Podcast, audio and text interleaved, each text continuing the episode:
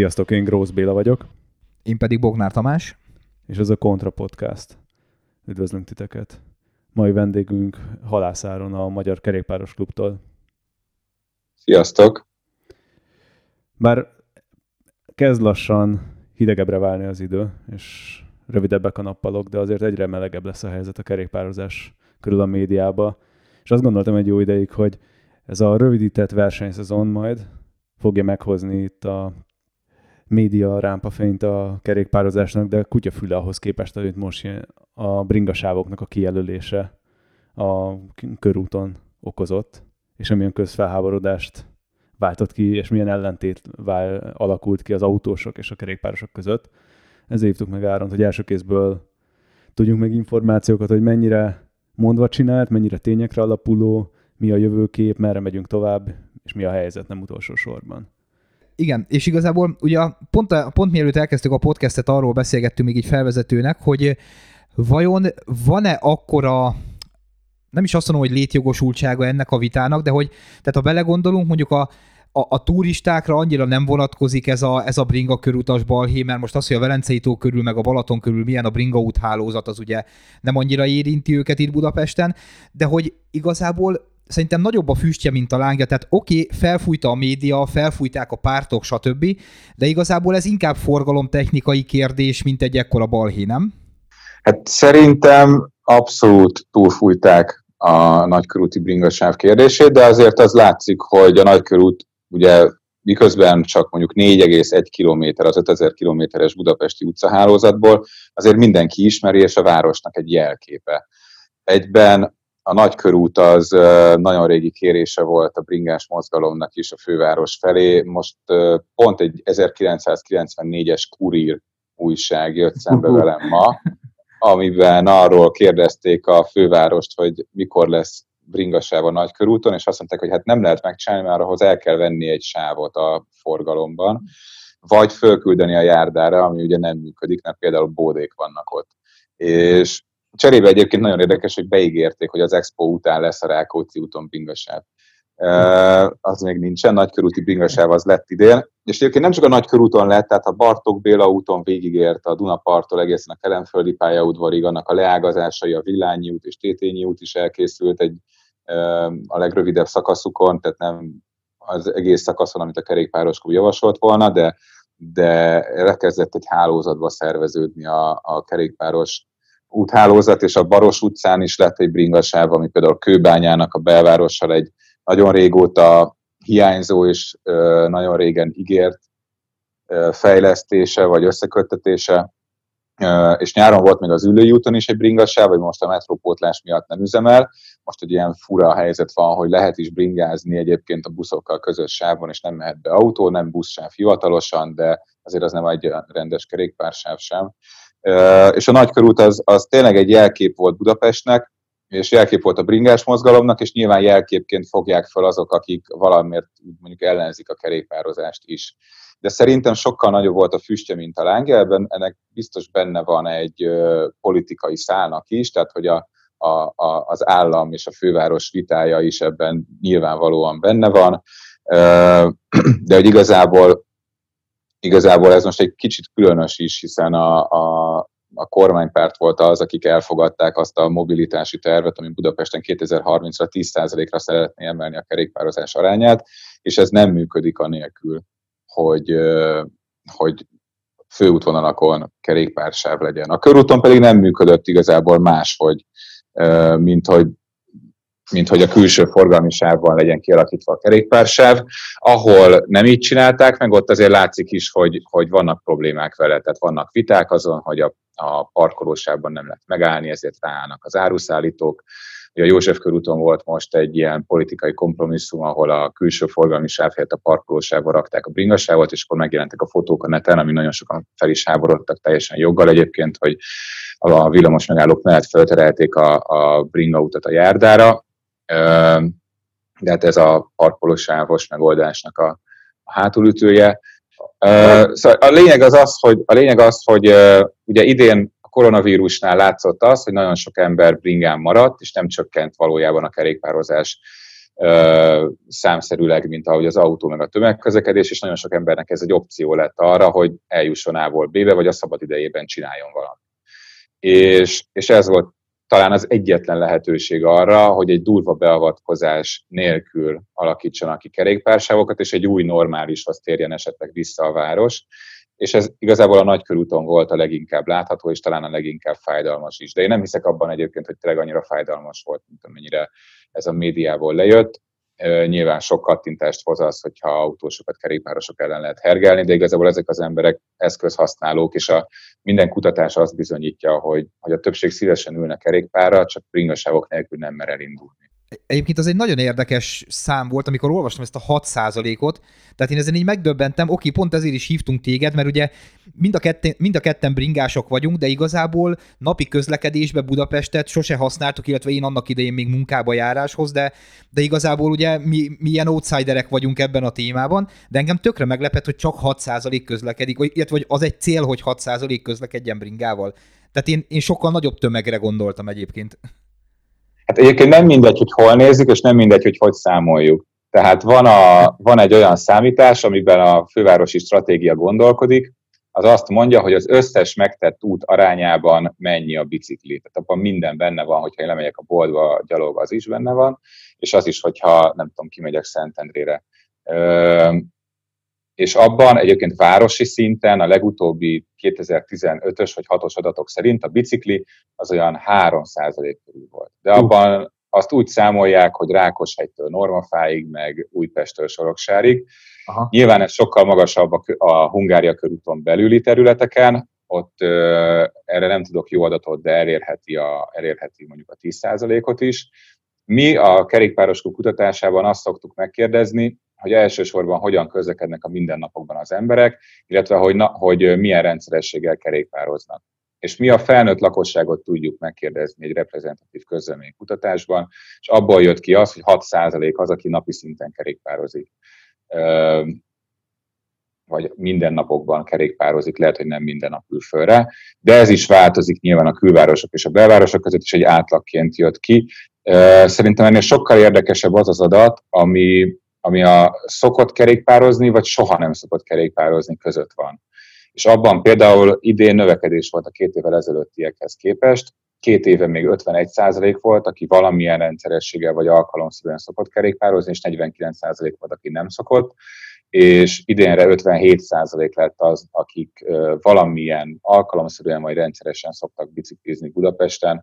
Mondom, csak a felnőttekről beszélünk, és ebből következő 43% aki soha. Ez, ez, ez egy látható növekedés, és az ő növekedésük egyébként a, a, az ilyen heti egyszer-kétszer, vagy hetente többször biciklizők között nőtt meg. És ö, azt nem tudjuk, hogy ebből mennyi az, amelyik munkába jár, mennyi az, amelyik csak kikapcsolódik, ö, viszont az látszik például, ami egy harmadik adatforrás, a bicikli utakon lévő mérőknek az adatai, hogy folyamatos növekedés van, és hétköznap is, nem csak hétvégén. Tehát ebben nyilván benne vannak a munkába járók. Idén egyébként a hat darab rend, ilyen állandó bringa számláló van Budapesten, forgalmas bicikli utak alatt, és idén minden rekord megdőlt eddig.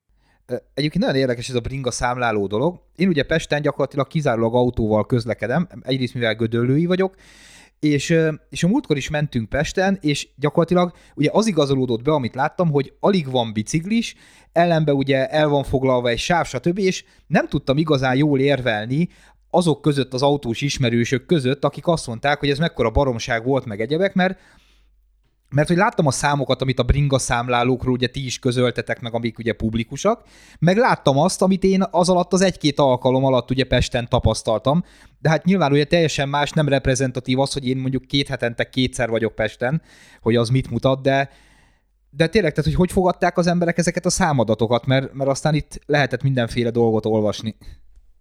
Hát alapvetően az volt az érdekes, hogy amikor amikor a bringasávot megcsinálták, akkor nyilván lett belőle torlódás, hiszen egy szokatlan helyzet volt, az emberek nem arra számítottak, hogy a nagykörúton nem lesz jó autózni, és ez a nagy torlódás kampány, amikor minden médiában arról volt szó, hogy milyen nagy dugó van Budapesten, vagy a Nagykörúton a bringasáv miatt, egyébként annak pont, hogy forgalomcsillapító hatása volt, és egy idő után már, már a csúcsidőkben is jóval rövidebb ideig volt nagy forgalom, vagy, vagy voltak olyan szakaszok, ahol alig volt, és szépen lassan közben elkezdett növekedni a biciklis arány.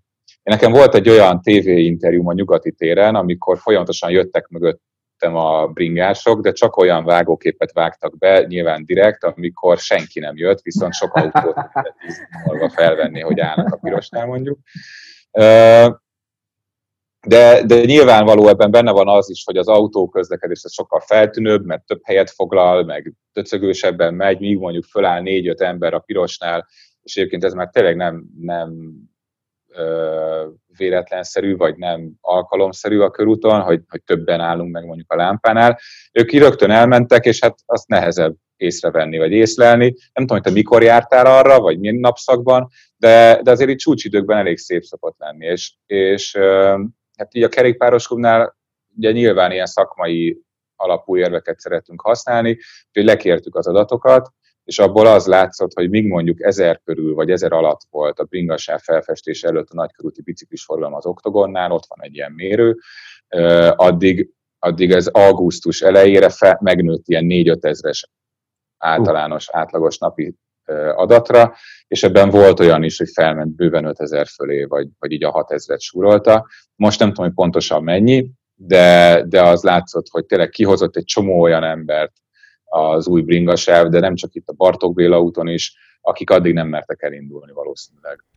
Arról van információt, hogy ez a tömegnövekedés, ez a kerékpáros tömegnövekedés honnan származik? Autóból ültek át, vagy BKV-ból? Az eléggé durva adatokat lehetett olvasni, hogy és mondjuk valahol logikusan az emberek nagyon elkezdték kerülni a tömegközlekedést. Ezt nehéz mérni, mert ezt a, hát a mi kutatásaink nem tudják megmondani, hogy miből ültek át.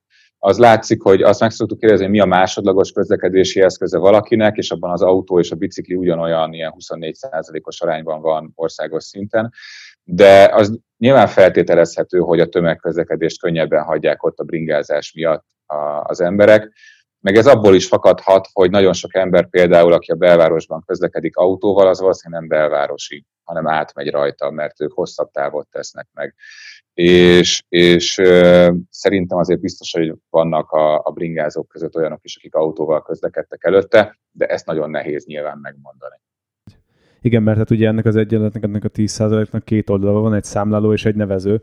Ugye az egyiket ugye megoldotta a home office, hogy kevesebben jártak autóval a belbe, a másik részét meg ugye úgy lehetne megoldani, hogyha egész egyszerűen nem jönnének be annyian a városba, ugye mondjuk az m 0 által, vagy a most M10-es, vagy akárminek is hívjuk itt éppen, amit itt Észak-Budán van.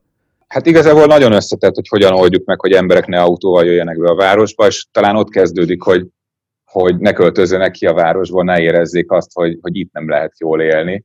Uh, és hát például a nagy körúttal kapcsolatban minden tanulmány azt igazolja, hogy a körútnak a, az érhetőségét, meg hogy szívesen töltsenek időt az emberek, leginkább a nagy forgalom zaj és a nagy légszennyezés akadályozza. De hát ez, ez, ez az egész belvárosra jellemző, hogy ezt szokták problémának megjelölni. De ha már kiköltöztek az emberek, és nem találnak mondjuk ott munkát, ahol éppen élnek, vagy a gyereknek sulit, ovit, bármit, akkor, akkor meg meg kell tudni azt oldani, hogy bejárjanak a városba. Nyilván nagyobb távolságok megtételében sok embernek opció tud lenni a kerékpár, de nem mindenkinek, és őket meg jó lenne valahogy nem autóval visszahozni. Tehát, hogyha van egy olyan tömegközlekedés, ami megbízható és gyors, meg kényelmes, és elég vonzó is, arra szerintem nagyon szívesen átszállnak, tehát a Dunakanyari vasútvonalon most például beállítják az emeletes vonatokat, szerintem az egy elég, elég jó fejlesztés vagy azt megoldani esetleg, hogy emberek kimenjenek, és egyébként kijött a kutatásunkból is, hogy nagyon kevesen közlekednek így, kimennek biciklivel, egy egyszerű, olcsó bringával, kimennek a helyi állomásra, azt ott lekötik, bejönnek fel a belvárosba, és vagy tömegközlekedéssel, vagy egy közbringával, vagy egy másik bringával mennek tovább. Ez sem opció, meg megoldás nyilván mindenkinek, de nagyon sok embernek megoldás lehetne, csak meg kell teremteni a feltételeket hozzá. Egyébként az is nagyon érdekes, és ez kapcsolódik is Béla mondandójához, hogy én sokszor megyek a Balatonra, meg Budaörsre, és gyakorlatilag a víz minden egyes alkalommal, tényleg, ha, ha nincs valami harakiri a belvárosba, átvezetne a belvároson. Úgy, hogy azóta felújították az m 0 tehát fék nélkül tudok végigmenni Gödöllőtől a nulláson Budaörsig, és mindig arra akar vezetni, hogy menjek át a, a hősök terén, menjek végig egész az oktogonig ott át, sokszor az alagúton keresztül, és így mostanában már mindig felülbírálom a GPS-t, és mindig hamarabb érek oda a nulláson, mint amit ő írt volna a, a másik irányba. Ezt egyszerűen nem is tudom, hogy ezt lehet-e befolyásolni, vagy mi, a, milyen, milyen, mi alapján számolja a víz ezt, hogy arra jobb átmenni egy városon millió lámpával, mint egy, mint egy nulláson keresztül, de, de nyilván ez is, ez is biztos, hogy... Jó megoldásnak tűnik aztán, amikor előtted koccan valaki, arra nem számított a Igen. víz.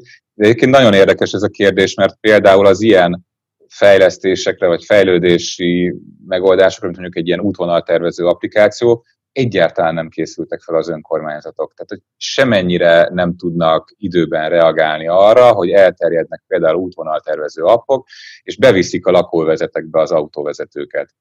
És a, egy idő után, amikor már nagyon feltűnő, hogy hoppá, itt a lakóutcámban nagy lett a forgalom, meg hopp, elütöttek valakit, vagy összeütköztek, akkor talán elkezdenek erre reagálni de, de akkor már rég, rég dugó van a belvárosi kis utcákon, vagy a kertvárosi kis utcákon, és hát nem is biztos, hogy egy ilyen önkormányzati rendszer az a bürokráciának van olyan átfutása, hogy reagálhasson ilyen, ilyen folyamatokra, de jó lenne. Igen, meg nyilván gondolom nem csak engem vezet át rajta, hanem rengeteg Pesten csak átutazót, akár külföldit, akár, akár aki mondjuk Győrből megy Debrecenbe, tehát hogy ez nyilván nem javít a helyzeten. Mi annak az oka, hogy itt Budapesten, itt Budapesten én szégyellem magamat, én nem szeretem magamat. Mindig ilyen azt próbáltam mondani, hogy nem Budapesti vagyok, hanem Pilisvörösvári. Jó, mert te elit Pilisvörösvári vagy. De hogy miért van az, hogy itt a fővárosban vergődünk azon, hogy 6-8-10 százalékot elérjünk kerékpáros közlekedésben, és pont a ti kutatásaitokban, meg a vidéki településeken, megyei székhelyeken, városokon, meg messze-messze európai átlag fölött egyébként a kerékpáros közlekedésnek a száma. Hát ez a kutatásokból igazából két dologra vezethető vissza, hogy milyen távolságot tesznek meg az emberek, és hogy mekkora az autóforgalom.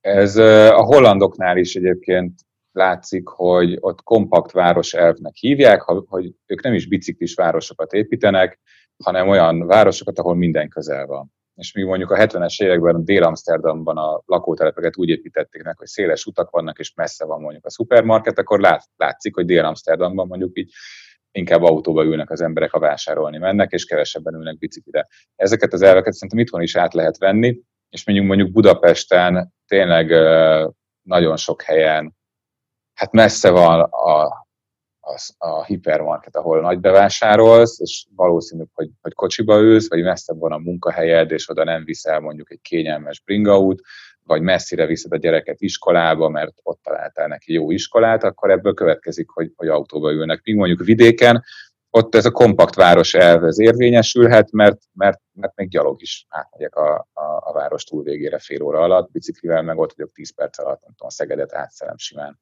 És, és ez az egyik, hogy milyen messzire mennek az emberek, a másik meg az, hogy, hogy mekkora az autóforgalom, illetve az autóforgalommal együtt kell közlekedni.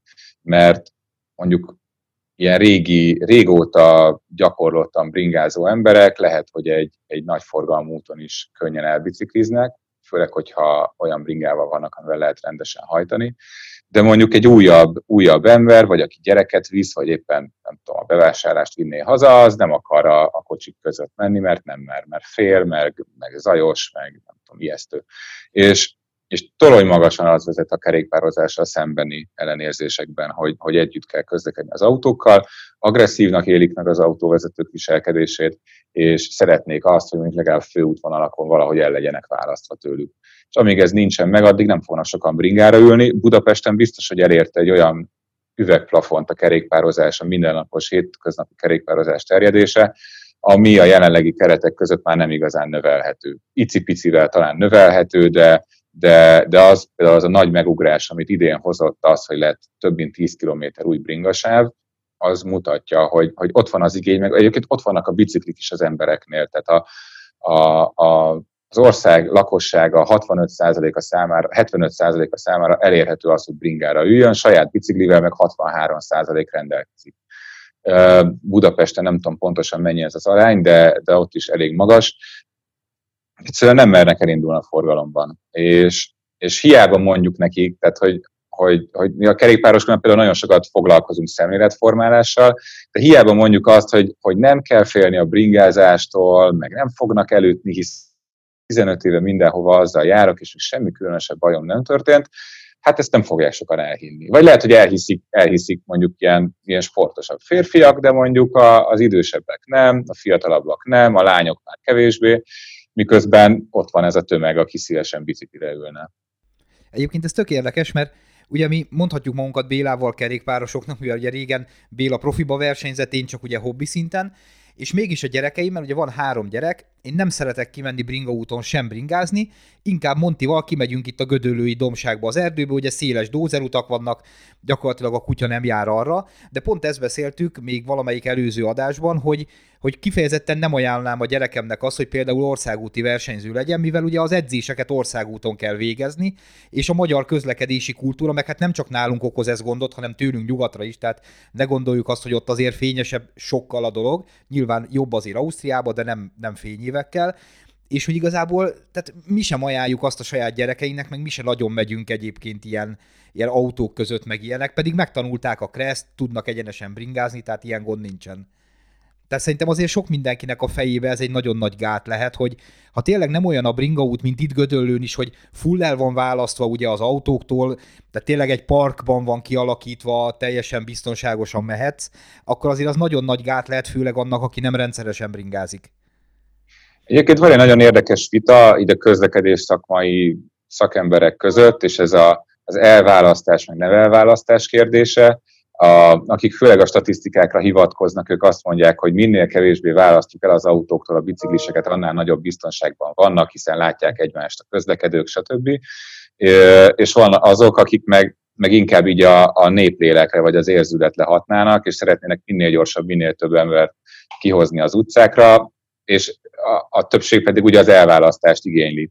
És amikor mondjuk kialakítasz egy forgalmas úton, vagy mondjuk a kerékpáros javaslatot tesz arra, hogy nem tudom, felújítják az X utat, és akkor oda javasoljunk valamilyen infrastruktúrát, akkor szám, számításba kell azt venni, hogy, hogy a, a nagyon elválasztott bringa úton, főleg az, hogyha az, az utca egyik oldalán vezet és két irányú, akkor nagyon nagy a baleseti kockázat, mert a jobb horgok történhetnek, nem látnak az autóvezetők tehát azt akkor annyira mégsem szeressük, de a másikat viszont meg azért tehát ne szeressük annyira, mert akkor meg nem fognak a tömegek elkezdeni bringázni.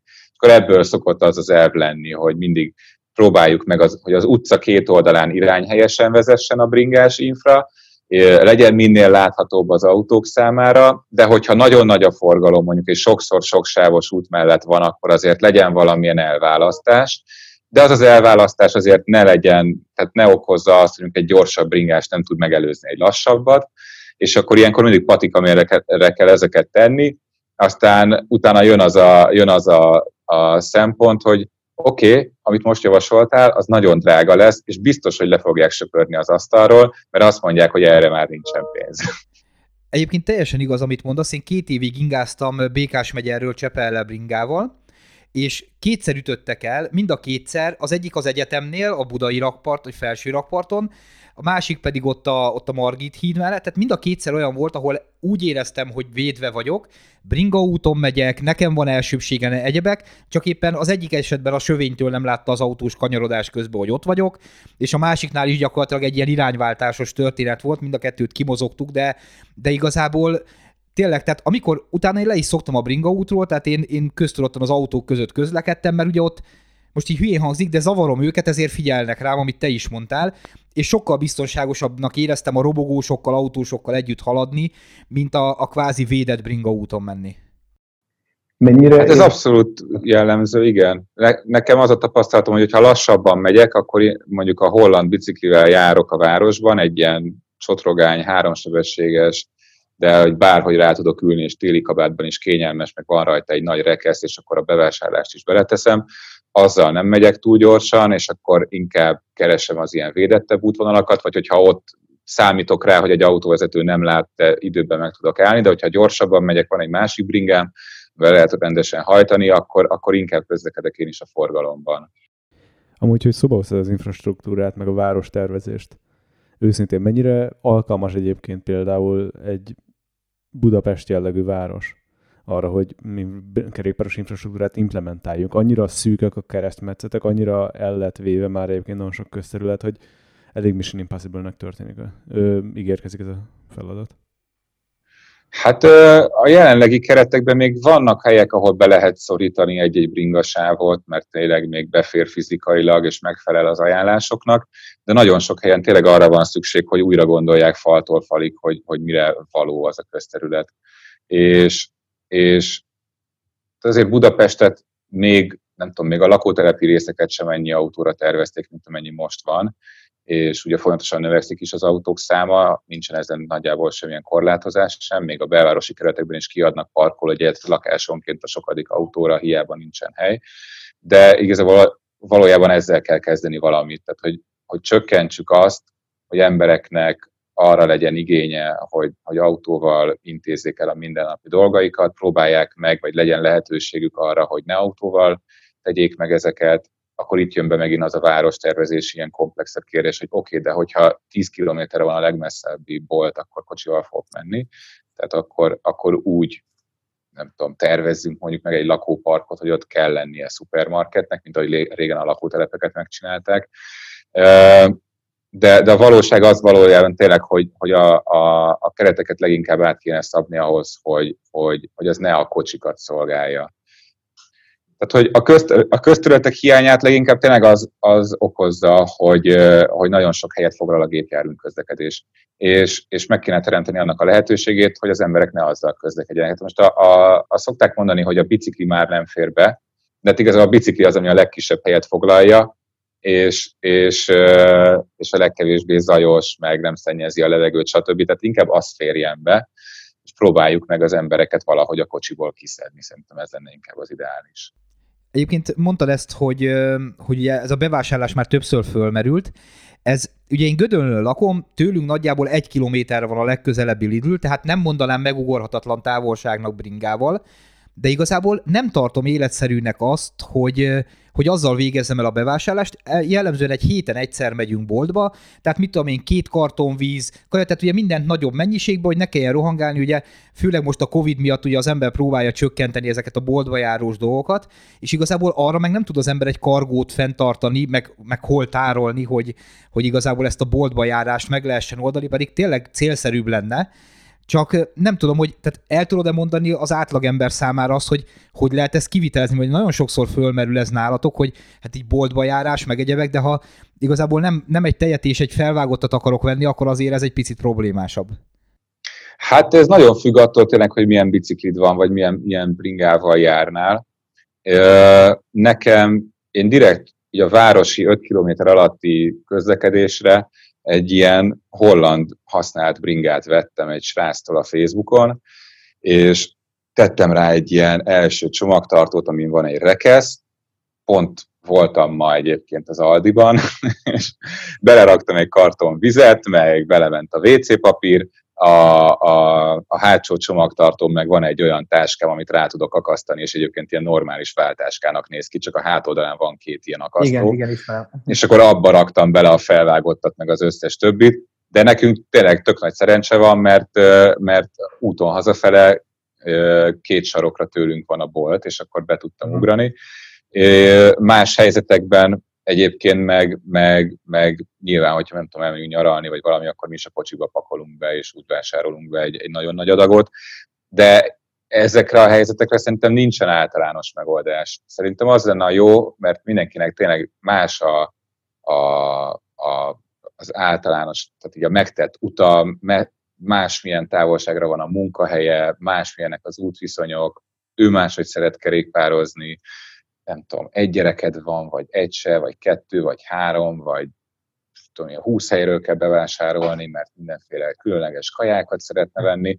De a jó szerintem az lenne, hogyha ott lenne opciónak mindenhol, hogy be tudsz vásárolni bringával, mert nem tudom, le tudod zárni valahova, és, és aki csak teheti, az, az így tegye meg. És igazából szerintem ez a, ez a legideálisabb, hogyha ha, ha opcióként ez elérhető az emberek számára és mivel ezt a műsort nagyon sok autós is fogja hallgatni, mert ugye a Total Káron is megjelenik, mennyire lehet kijelenteni azt, én megkockáztatnám, ugye én, én nekem a kerékpározás az a sportolásról szól, vagy a gyerekekről kimenetel, tehát, tehát nem közlekedek A-ból B-be biciklivel, oké, most így, hogy szolnokra ingázok napi szinten, ez nehéz is lenne megoldani, de régen sem igazán szerettem, tehát hogy igazából előbb-utóbb, főleg nagyvárosban kimondhatjuk azt, hogy le kell mondani bizonyos komfortfokozatról ahhoz, hogy egy élhető városba tudjanak majd a gyerekeink felnőni. Tehát egyszerűen azt kell, hogy igen, macerás megoldalod a heti egy bevásárlást egy hátizsákkal, meg két oldaltáskával, de ha azt akarod, hogy a gyerekeiknek is még élhető város legyen, akkor, akkor kell hozni ilyen áldozatokat, vagy, vagy van azért valami, valami mérsékelt középút benne? Én meg a belvárosban lakom, és szerintem meg szerintem, tehát ott áll a kocsink a ház előtt, de tényleg csak akkor ülünk bele, amikor, amikor elutazunk valahova, vagy valami olyan cuccot kell cipelni, vagy többen megyünk, nem tudom. De hogy én meg utálok autózni a belvárosban, és szerintem egyáltalán nem komfortos, tehát hogy én nekem az lenne a komfortom visszavétele, hogyha nem tudnék biciklizni. De tudom, hogy nyilván van egy csomó ember, akinek meg így az autó komfortosabb, de, de igen, tehát lehet arról beszélni, hogy, hogy hozzunk-e áldozatokat a kényelmünk oltárán a, a jövőért, de én annak örülnék, hogyha nem azt mondanánk az embereknek, hogy hozzá áldozatokat a kényelmed oltárán a jövőért, hanem megteremtenénk hozzá a feltételeket, hogy ez neki ugyanolyan kényelmes maradjon.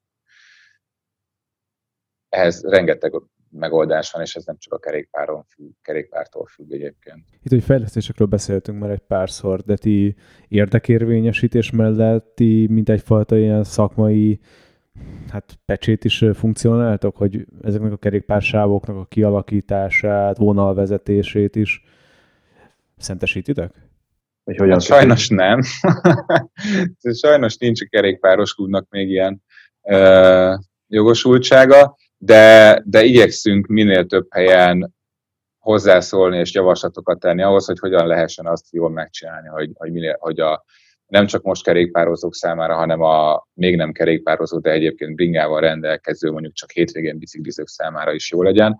És, és nagyon sok önkormányzattal van ilyen hivatalosan kialakított együttműködés, amiben, amiben ők megosztják velünk a terveiket, és akkor mi meg véleményezzük azt. Kerékpároskunknak vannak sok helyen területi szervezetei, a, akik ahol a, az ott lévő tagoknak, helyi embereknek a véleményét meg tudjuk kérdezni, és akkor ez be tud épülni. Igazából ez azért jó egy önkormányzatnak, hogy, hogy ö, olyan, olyan fejlesztéseket tudjon végrehajtani, amivel egyébként megoldja a helyi problémákat. Tehát, hogyha mi mondjuk a helyi emberek tapasztalatait be tudjuk építeni egy javaslatba, plusz behozzuk a mérnök szakemberekét, akkor, akkor azzal igazából a használók a végén elégedettebbek lesznek de akkor igazából nincs egy olyan, mondjuk egy forgalomtechnikai mérnökötök, aki biciklis forgalomtechnikai mérnök, és leülne mondjuk az önkormányzat vagy a közút fenntartó autós megfelelőjével, és azt mondja, hogy figyelj, nem lesz jó ötlet fölvinni a bringások közé a, vagy az a gyalogosok közé a bringautat,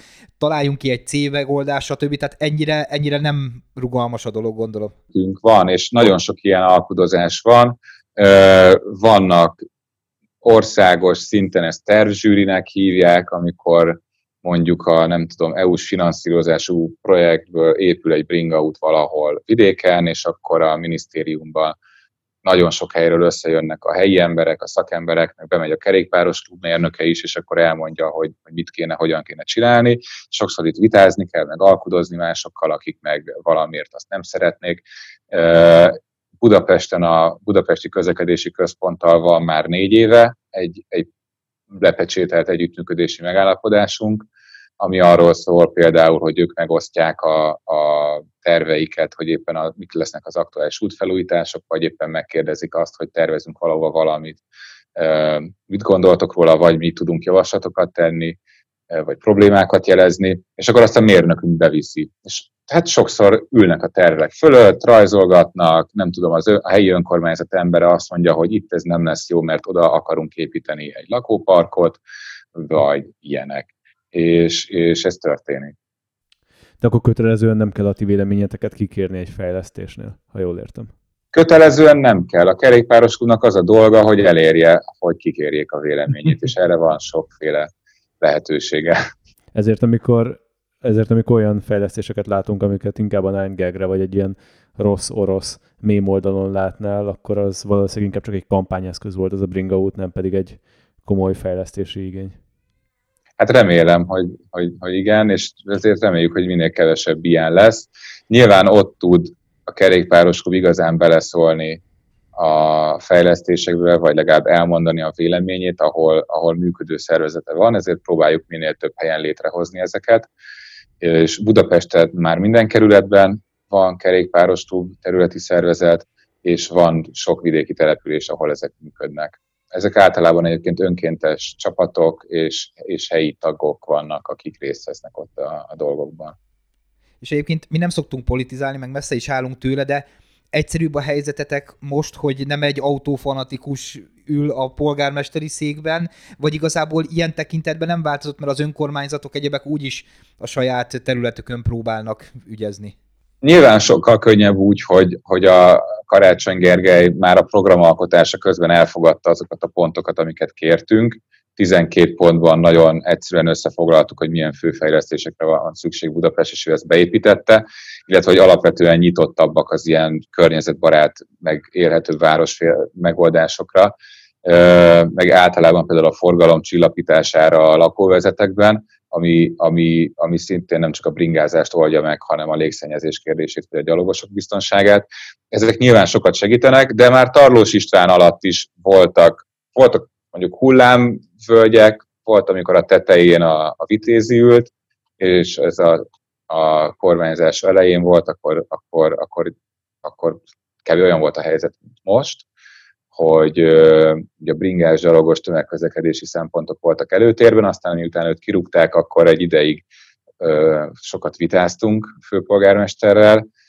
Ugye neki voltak ilyen, ilyen emlékezetes nyilatkozatai a, hogy is fogalmazott, a, most nem jut eszembe pontosan, de a kerékpározás és a tömegközlekedésnek a túlzásba eséséről, és volt, amikor demonstráltunk a Bartók Béla úti biciklisávért, és akkor utána volt egy diplomáciai folyamat, aminek a vége az lett, hogy leültünk vele is, és kötöttünk egy együttműködési megállapodást a fővárosi önkormányzattal, amit Tarlós István írt alá, és abban, abban már az szerepelt, hogy nem csak a BKK-val, hanem minden egyes ilyen önkormányzati intézménnyel működjön együtt a kerékpáros klub, de nyilván attól még nem voltak annyira előtérbe helyezve ezek a szempontok. De legalább egy értelmes beszélgetés tudott kialakulni, ahol a szakemberek a szakemberekkel beszélgettek, és nem a sajtóból tudta meg mindkét fél, hogy mit gondol a másik, és akkor ott üzengetett aztán. Egyébként, bocsánat, én ehhez még hozzátenném azt, hogy de hogy a fővároson kívül viszont tehát fővárosi kerületeken belül is vannak nyilván hangsúlyeltolódások, vannak olyan kerületek, amik, amik, amik bringa barátabbak, és van, akik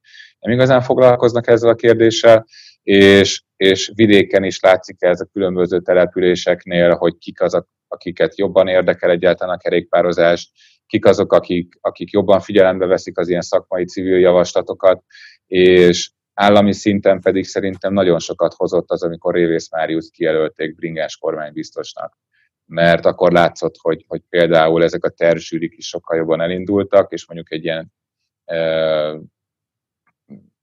igazából már több meghívót kapunk egyeztetésekre, mint amennyire el tudunk menni. Csak egy kicsit csipkelődjek itt a vége felé közeledve. Ugye azt mondtad, hogy a BKK-val van egy együttműködésetek itt a terveknek az egyeztetésével kapcsolatosan, és kikérjük a ti szakvéleményeteket. De és azt is többször elhangzott, hogy most ugye főleg a József körúti részén a körútnak ott egy politikai kompromisszum született, főleg a villamos megállók miatt, hogy rávezették a bringa utakat a járdára. De vannak benne azért eléggé abszurd megoldások, amik egymással szembe menő sávok, telizöldes a kerékpárosnak és az autósoknak. Itt mi történt? Itt milyen hiba van a Matrixban? Hát itt az történt, hogy a, a Nagykörúton ugye a kerékpáros klubnak, és még egyébként nagyon sok más helyi civil szervezetnek, meg szakmai hozzáértő szervezetnek az volt a véleménye, hogy a külső forgalmi sávban kell kialakítani a kerékpársávot, mert igazából komplexen az szolgálja hosszú távon a körút érdekeit. Viszont ugye volt egy nagy politikai vita, meg volt egy nagyon-nagyon felfújt média vita erről az egészről, és akkor a főváros úgy döntött, hogy a József körúti szakaszon, tehát a Blaha tértől a Petőfi hídig, ott inkább a parkolósávba teszik át a bringasávot, és visszahozzák a kétszer két forgalmi sávot, hogy ott ne legyenek annyira, ne legyen akkora torlódás. Mint mondjuk a Terész körúton és az Erzsébet körúton meg sokkal kisebb a forgalom, és ott már ilyen reggeli csúcsokban is alig volt dugó. De azt mi mondtuk előre, hogy a parkolósávos megoldás az azért nem jó, mert akkor egyrészt a rakodók nem tudnak hol rakodni, másrészt a villamos megállók melletti szakaszokon, ott nincsen parkolósáv, tehát akkor ott vagy megszűnik a bringasáv, és vissza kell sorolni a kocsik közé és a tükrök között valahogy újra előre jutni, vagy felviszik a járdára a bringasávot. És itt az történt, hogy felvitték a járdára, itt a kerékpároskulnak annyit sikerült elérnie, hogy legalább azokon a rövid szakaszokon, ahol így a villamos megálló mellett a járdán megy a bringasáv, ott legalizálják az úton tekerést, tehát ilyen kerékpáros nyomot festettek föl, és mivel ugye kötelező kerékpárút használat van Magyarországon, még ott is, ahol a kerékpárút használhatatlan, ezért csak ilyen kerékpáros nyomok esetén mehetsz tovább a forgalomban. Ez nem mondom, hogy a többségnek egy jó megoldás, de de legalább azokat a bringásokat le tudtuk szedni a járdára a festett sávból, és az ottani konfliktuspontokból, akik gyorsabban mennek, e, és biztosabbak a forgalomban. De, de, de, de azt mindenképpen mondanám, hogy, hogy attól függetlenül, hogy ilyen régi összfér megoldás született a József körúti szakaszon, még mindig sokkal jobb lett e, a körút ezzel, mint egy évvel előtte, amikor tényleg csak a tükrök között lehetett az autók között lehetett biciklizni. Most a nyugati tértől a Petőfi hídig van egy kijelölt bringás infra, ahol, hogyha, hogyha valaki így intelligens és figyel arra, hogy ezeket a beépített ilyen politikai konfliktuspontokat, ahol mondjuk a gyalogosok közé beterelik, ott egy kicsit lelassítson, vagy vigyázzon, akkor nem lesz gond. Egyébként beszúrnék még ide egy kérdést, hogy én autósként is meglepődök azon, hogy hány fajta kerékpárút fajta van, és nem feltétlenül oké, tudom, hogy kötelező lenne ismernem a kreszt, és tudnom, hogy melyik mire szolgál, és hol kinek van elsőbsége, de tényleg, tehát van kerékpárút, védett kerékpársáv, kerékpársáv, az a halszálka, nem is tudom minek, minek minősül, és nyilván én vigyázok a bringásokra, mivel magam is biciklis vagyok, de, de nem, fel, tehát nem lehet valahogy az autósok között ezt valami ismeretterjesztés szinten, hogy, hogy hol van az, ahol a bringásnak elsőbsége van, és igenis ne húzd rá a kormányt, ne csak azért, mert egy tonnával nehezebb vagy, hanem mert igen, neki van ott elsőbsége. Tehát ha én nem tudom ezeket a bringa útfajtákat, akkor valószínűleg az autósok nagy része sem tudja. Hát pedig ezt a Kreszben megtanították. tudom, tudom. nem azért, amikor én, amikor én vizsgáztam azért, az így, mit tudom én, 20 éve, akkor még ugye ez a halszáka például nem is volt, nyilván követnem kéne ugye a változásokat. Ö, egyáltalán nem segíti ez a káosz a, azt, hogy az emberek mondjuk autósok és biciklivel közlekedők így megértsék egymást. Tehát ö, igazából a leg, legjobban azt segítene szerintem az, az együttműködésben, hogyha egyértelműen lenne kialakítva az, hogy hol közlekedhet a biciklis, és ez nem azt jelentené, hogy, hogy mondjuk egy ideig tehát, hogy Budapesten például, és Magyarországon nagyon sok helyen évtizedekig úgy jelölték ki a bringautakat, hogy azt takarítsuk el az autóforgalom elől, mert nem oda való, vagy nem is való a forgalomba, és akkor húzzuk fel a sárga csíkot a járdára, aztán majd ott két irányba lehet közlekedni, hogyha éppen van valami szűkület, akkor ott kitesszük a bringaut vége táblát, és akkor old meg valahogy. És az ilyen helyzetekből lettek például a konfliktusok a kereszteződésekben, mert nem látják, hogy jön egy bringás.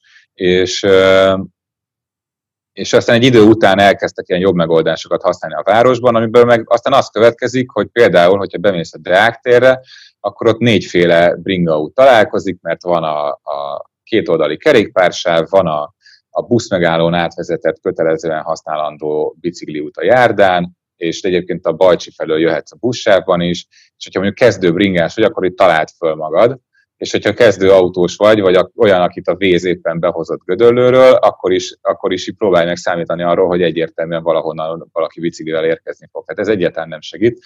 Ezt a, a hollandoknál például az a rendszer, hogy, hogy a lakóvezetekben nem építenek semmit, ott egyáltalán csak így az autóforgalmat csillapítják, be lehet hajtani általában kocsival, de nagyon kacifántos, és csak a helyiek ismerik a terepet, vagy akinek nagyon ott van dolga, ezért ott nincs átmenő forgalom, és könnyen lehet bringázni, meg gyalogolni minden irányba. Ha nagyobb a, az út forgalma, akkor, akkor, akkor mondjuk felfestenek két oldalra egy bringasávot. Ha, nagyon, ha, ha még nagyobb az útforgalma, szélesebb az út, akkor azt már el is választják, és például a hollandoknál a nagyon széles, nagyon nagy forgalmú útak mellett két oldalt van, két irányú bicikli út, ami egyébként minden keresztezésben tisztességesen ki van emelve, hogy meg kelljen adni az elsőséget. De az, hogy, hogy egy ilyen nagyon jól követhető logika szerint van a bringási infrastruktúra, szerintem nagyon sokat segít abban, hogy mindenki érti, hogy hol a helye. És nem az van, hogy egyszer csak felterelnek a járdára, de jöhet valaki szemből is, aztán utána vége van, akkor itt kicsit told át, a következő sarkon meg aztán leviszünk a kocsik közé, és megszűnik az egész, hanem, hanem, hanem tök egyértelmű, hogy kis forgalomban együtt közlekedünk, és minden nagyobb a forgalom, annál inkább elválasztják. Szerintem ezt itthon is meg kellene csinálni, és lassan ebbe az irányba kéne elmenni. Az itteni műszaki előírások egyébként valamilyen szinten képviselik ezt az elvet, de például önkormányzatokra nem kötelező betartani ezeket az útügyi előírásokat. Tehát lehet csinálni konkrétan veszélyes útszakaszokat, mint ahogy most a József körúton. Abszolút bárhol, és ez, ebben nagyon kreatívak tudnak lenni néha a tervezők, meg a döntéshozók is.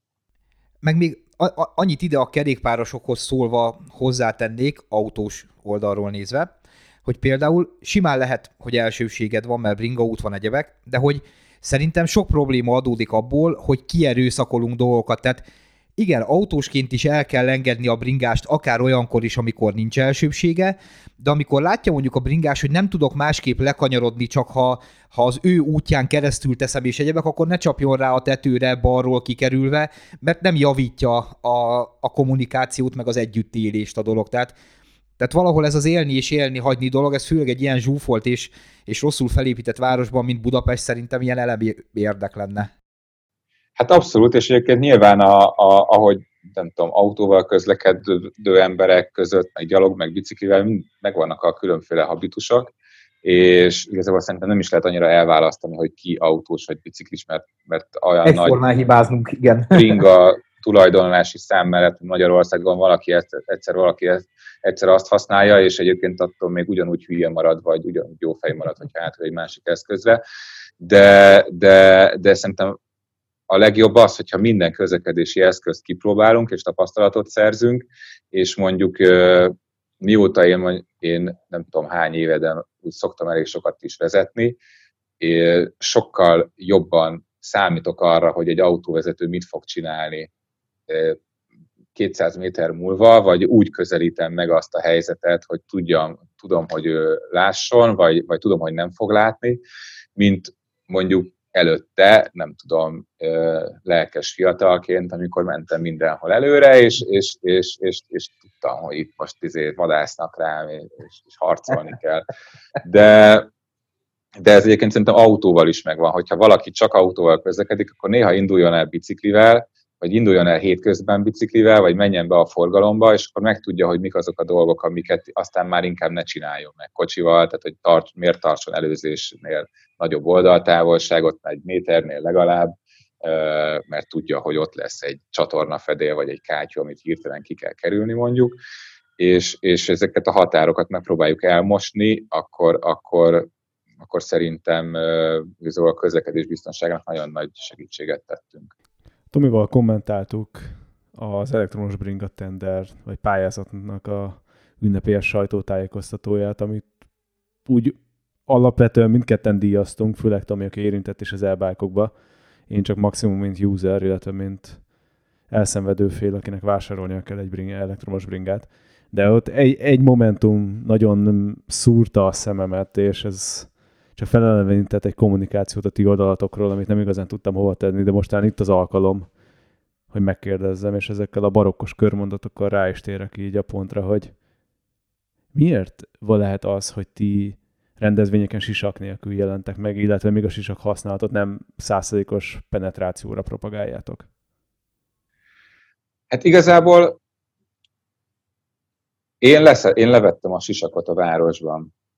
És amúgy vicces, mert idén nyáron pont vettem egyet magamnak, mert elkezdtem sokkal többet kimenni a városból, és szeretnék lassan venni újra egy bontit, és, és az erdőben szaladgálni vele. De én Montin kezdtem, és, és utána, hogy a városban közlekedtem, akkor először úgy közlekedtem, mint a futárok. Aztán, amikor először vettem egy egy egyszerű városi biciklit, akkor rájöttem, hogy nem kell annyira sietni, és amint nem siettem már, utána éreztem, hogy ez nem is annyira kockázatos ez a dolog. Meg főleg a belvárosban jártam sokat, tehát hogy itt azért sokkal könnyebb is, meg biztonságosabb is az egész környezet, mint mondjuk, hogyha a keresztúri úton járnék minden nap Rákos keresztúról befelé, ahol, ahol azért hajtani kell rendesen, és elég nagy teherautók is közlekednek. Nekem ez a személyes tapasztalatom, hogy én már nem félek annyira a városban kerékpározni, hogy úgy érezzem, hogy ehhez nekem védőeszközökre van szükségem.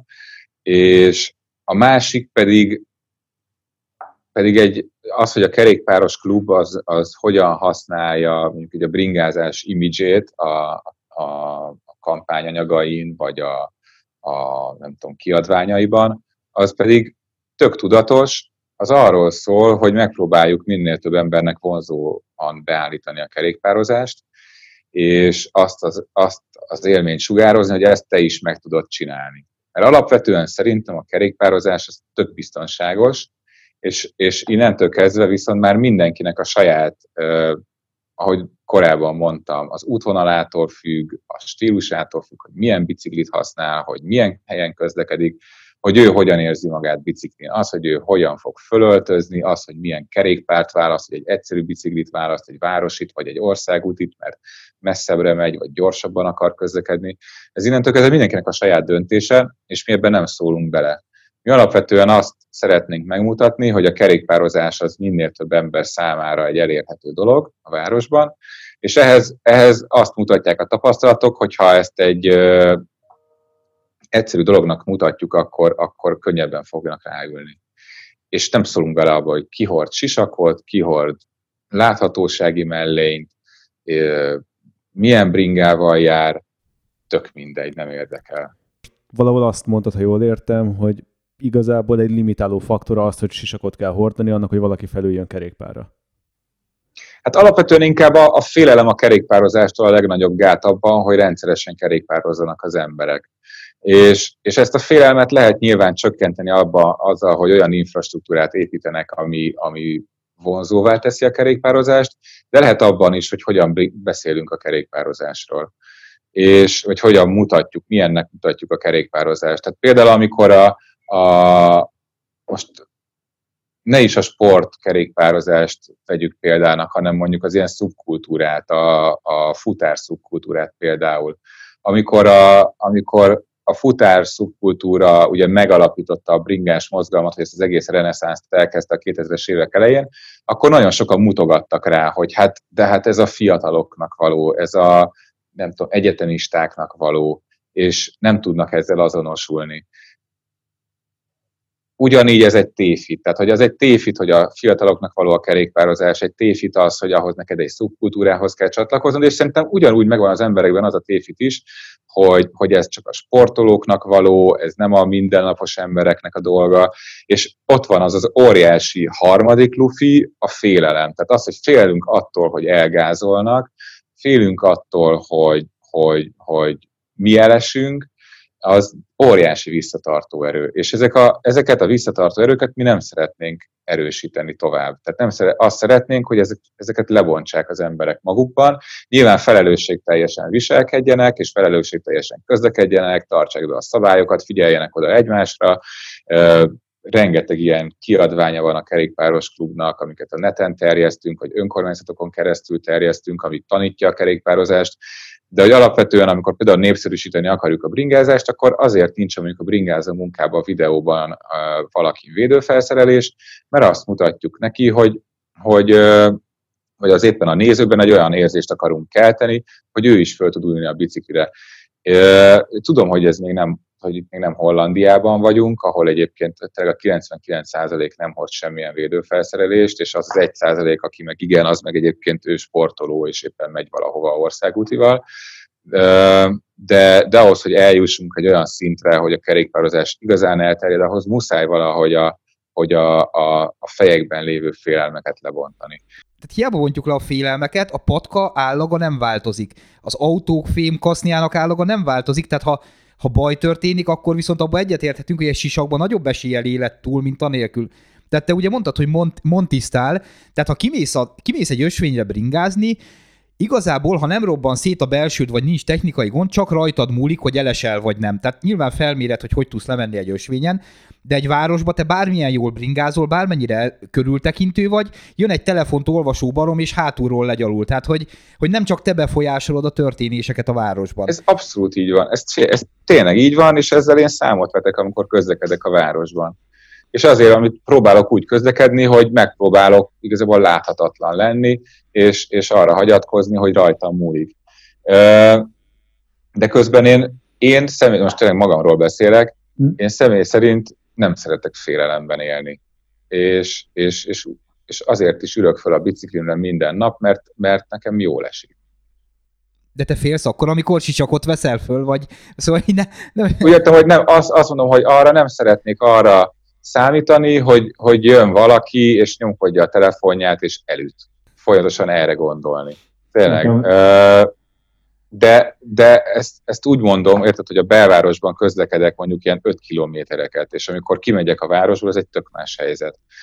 És, és, és hát nyilván én is fejeltem már le ágakat, és tök jó volt, hogy megvédett a sisakom, vagy, vagy estem már óriásiakat mindenhol, de azt szerintem egy másik szitu, mint amikor itt a, a városban közlekedek, és, és maximum, nem tudom, 20-szal biciklizek egy, egy kivilágított és jól látható környezetben.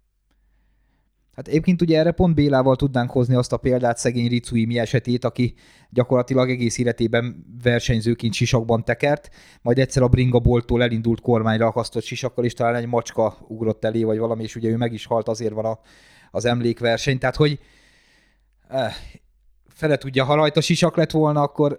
annyi ilyen rossz történet van, meg annyi, annyira ilyen érzelmi alapú az egész, Igen. hogy uh, én tényleg magamról tudok beszélni, és arról, hogy, hogy mi kerékpáros klubként senki nem beszélünk le arról, hogy védőfelszerelést hordjon, vagy 30 lámpát rakjon magára, vagy valami. Egyszerűen rájuk bízzuk, és a kerékpározást alapvetően viszont egy természetes dolognak szeretnénk megmutatni. De hogyha lemész Szegedre, igazából ott sem hord senki védőfelszereléseket, mert, mert ott is tényleg a mindennapoknak a része az, hogy most én csak felültem és lementem a boltba biciklivel.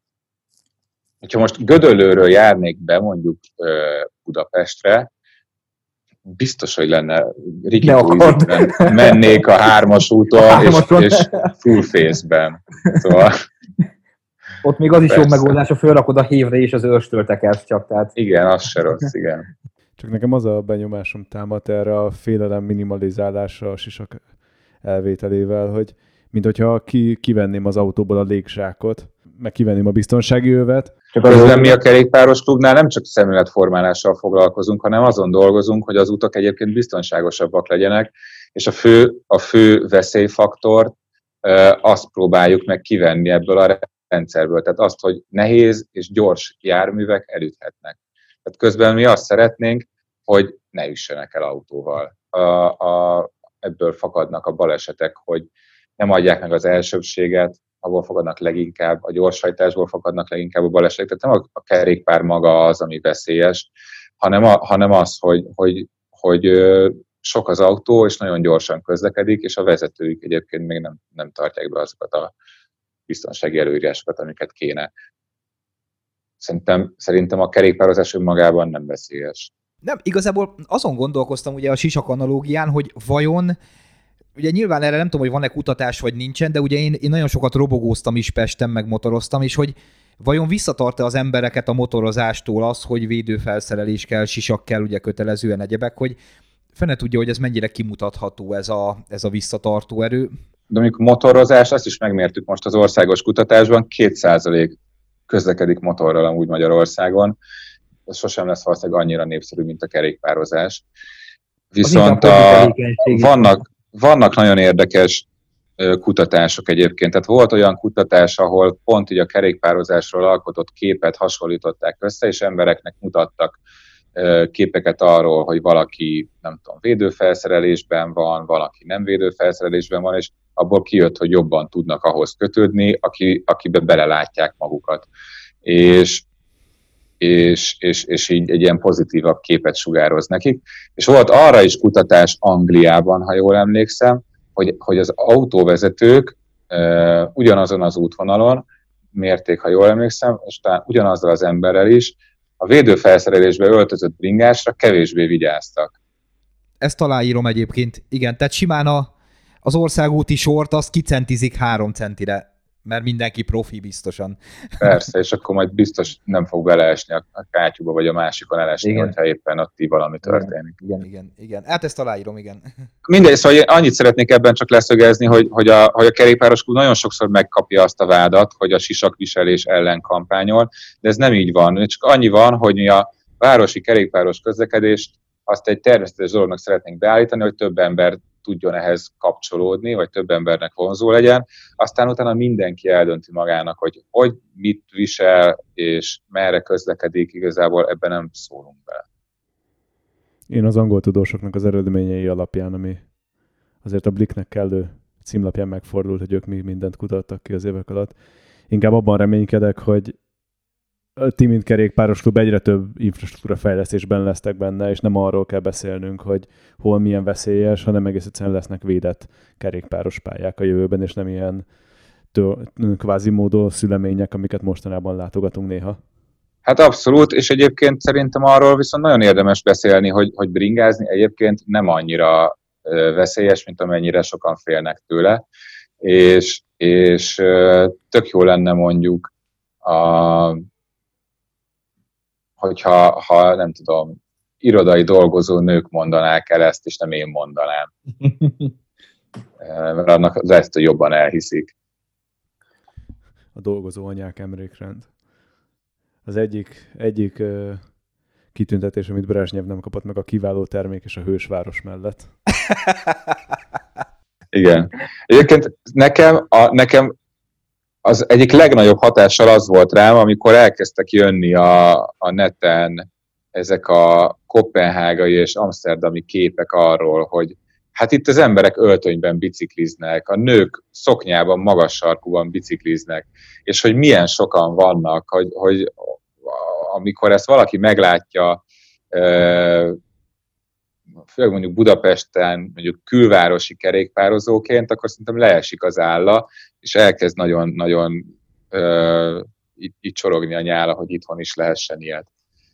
És, és szerintem azért nagyon nagy lehetőségek vannak a kerékpározás elterjesztésében addig is, amíg az infrastruktúra nem épül ki. Tehát, hogyha elmondjuk az embereknek, hogy, hogy uh, hogyan kell kerékpározni, hogyan tudsz elmenni bevásárolni, hogyan tudsz elmenni a munkahelyedre, uh, hogyan közlekedjél, és egyébként ez egy tök természetes dolog, és még közben mozogtál is, akkor, akkor azért szerintem lehet eredményeket elérni. Áron, nagyon szépen köszönöm. Kívánom, hogy egyre több folyamatból legyetek bekapcsolva, és egyre jobban fejlődjön. Ez picit önző érdekünk is azért, hogy ez egyre többen belül jön bringárok, és itt ez is ugye a krédónk. Úgyhogy még egyszer nagyon köszönöm. Nagyon szépen köszönjük nektek, srácok, hogy meghallgattatok, a Patreonos hallgatóknak is. Tényleg, tényleg ez, lenne, ez lenne a cél igazából, hogy, hogy minél élhetőbbek legyenek a városok a bringások számára is, meg effektíve ilyen szempontból az autósok számára is, mert, mert nyilván, hogyha nem lesz szükség mindenhez autóra, mert úgy van felépítve az infrastruktúra minden, akkor, akkor mindenki nyer vele. Akkor ennek tükrében nem tudunk mást kívánni, mint biztonságos bringázást mindenkinek? Igen. Mi azt mondjuk, hogy bringáz hétköznap is. Akkor bringázatok hétköznap is. Bár pénteken megy ki az adás, akkor hétvégén. Köszi! Sziasztok! Sziasztok!